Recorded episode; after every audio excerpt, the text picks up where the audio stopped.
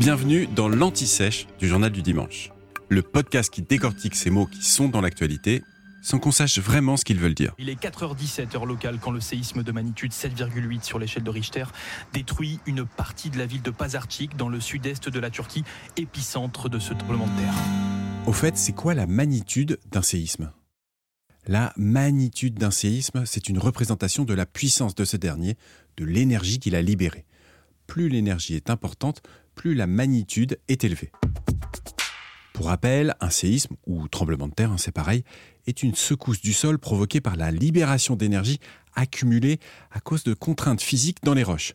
Les plaques tectoniques qui recouvrent notre planète bougent de quelques centimètres par an et à leur point de contact, il y a des frictions importantes dont l'énergie peut se stocker puis se libérer, un peu comme un élastique. L'endroit où a lieu la rupture dans la roche se nomme le foyer et sa projection à la surface est l'épicentre. C'est là que la puissance et les dégâts sont les plus importants. La notion de magnitude a été introduite en 1935 en sismologie par un certain Charles Francis Richter. Il étudie les tremblements de terre en Californie, un lieu très concerné, avec notamment la fameuse faille de San Andreas. Avec son échelle, il parvient à mesurer la puissance des séismes. C'est mieux que l'échelle de Mercalli, qui était utilisée avant et qui déduisait des dégâts causés aux bâtiments et aux hommes la force d'un tremblement de terre. Mais c'est loin d'être parfait, car l'échelle de Richter ne s'applique que localement en Californie. Et oui, quand vous entendez l'expression un tremblement de terre d'une magnitude de 7,5 sur l'échelle de Richter, eh ben, c'est une erreur. On n'utilise plus cette échelle depuis des décennies. Depuis la fin des années 1970, on utilise ce qu'on appelle la magnitude de moment, ou la magnitude.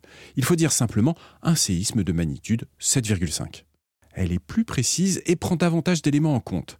Attention, c'est une échelle logarithmique. C'est un peu compliqué, mais en réalité, une augmentation de magnitude de 1 correspond à une multiplication par 30 de l'énergie libérée et par 10 de l'amplitude du mouvement qu'on observe au sol. Donc un séisme de magnitude 8 n'est pas seulement un peu plus fort qu'un séisme de magnitude 7.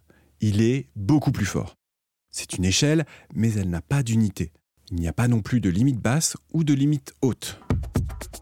Parmi les séismes les plus puissants enregistrés, on compte celui de Sendai au large du Japon qui a provoqué le fameux tsunami en 2011. On se souvient notamment de la catastrophe de la centrale nucléaire de Fukushima, mais le séisme et le tsunami ont provoqué la mort de plus de 15 000 personnes et la disparition de plus de 5 000 autres. Sa magnitude était de 9,1. Le tsunami de 2004 en Thaïlande et en Indonésie notamment a été provoqué par un tremblement de terre de 9,4. Et en 1960, au Chili, le séisme le plus puissant jamais enregistré avait une magnitude de 9,5. Vous venez d'écouter l'Anti-Sèche du Journal du Dimanche, le podcast qui répond à la question que vous n'osiez pas poser. Je suis Vivien Vergniaud et si vous avez aimé ce podcast, mieux si vous voulez écouter d'autres épisodes préparés par la rédaction du JDD, c'est facile. Abonnez-vous, suivez-nous, c'est gratuit.